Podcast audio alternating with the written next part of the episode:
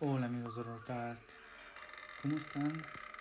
Sean bienvenidos al tercer capítulo de la historia de John Wayne Gacy, Pogo, mejor conocido como el payaso asesino. Tal vez por él muchas personas le tengan miedo a los payasos. Sigamos contando sus asesinatos y sus más viles crímenes. El 29 de julio de 1975, John Budkovich, de 16 años, fue violado y estrangulado tras una pausa delictiva de más de tres años. El posterior divorcio de Gacy en marzo de 1976 le permitió tener más tiempo y más espacio para sus actividades delictivas, iniciando una dramática escalada de crímenes a un ritmo de uno cada tres o cuatro semanas. En 1977, David Daniel, que por aquel entonces tenía 28 años, declaró que John Wayne Gacy le ofreció llevarlo a la estación de autobuses, pero Daniel se rehusó. También dijo que Gacy era muy insistente, llevándole a pedir siete veces e incluso ofreciéndole marihuana. De dos víctimas que fueron reportadas como supervivientes, Daniel es el único vivo para relatar el procedimiento de John Wayne Gacy, el cual consistía en atarlos, torturarlos de diversas formas, sodomizarlos y por último estrangularlos. En junio de 1978, y tras asesinar a Timothy, de 20 años, tuvo que abandonar el cadáver en una zona fluvial, ya que no cabían más cadáveres enterrados en su casa.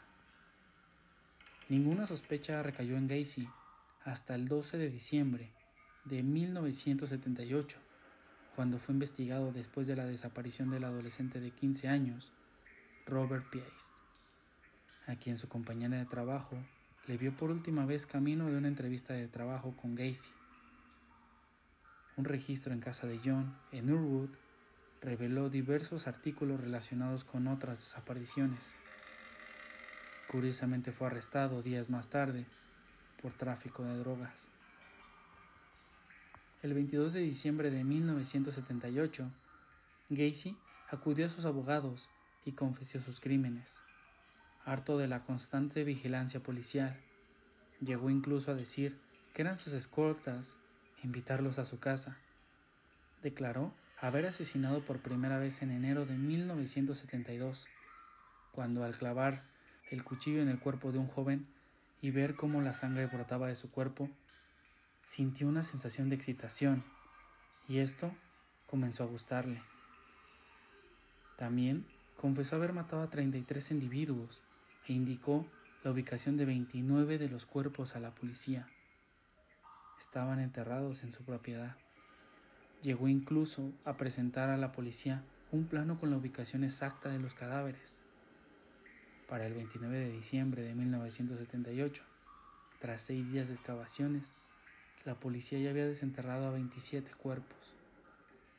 Las otras cuatro víctimas dijo que las había arrojado al río Des Plains, un río muy famoso gracias a él.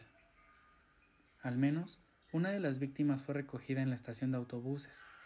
Los individuos más jóvenes tenían solo 14 años y el mayor 21. Siete de las víctimas nunca fueron identificadas. Los cuerpos fueron descubiertos desde diciembre de 1978 hasta abril de 1979, cuando la última víctima conocida, Robert, fue hallada en el río Illinois.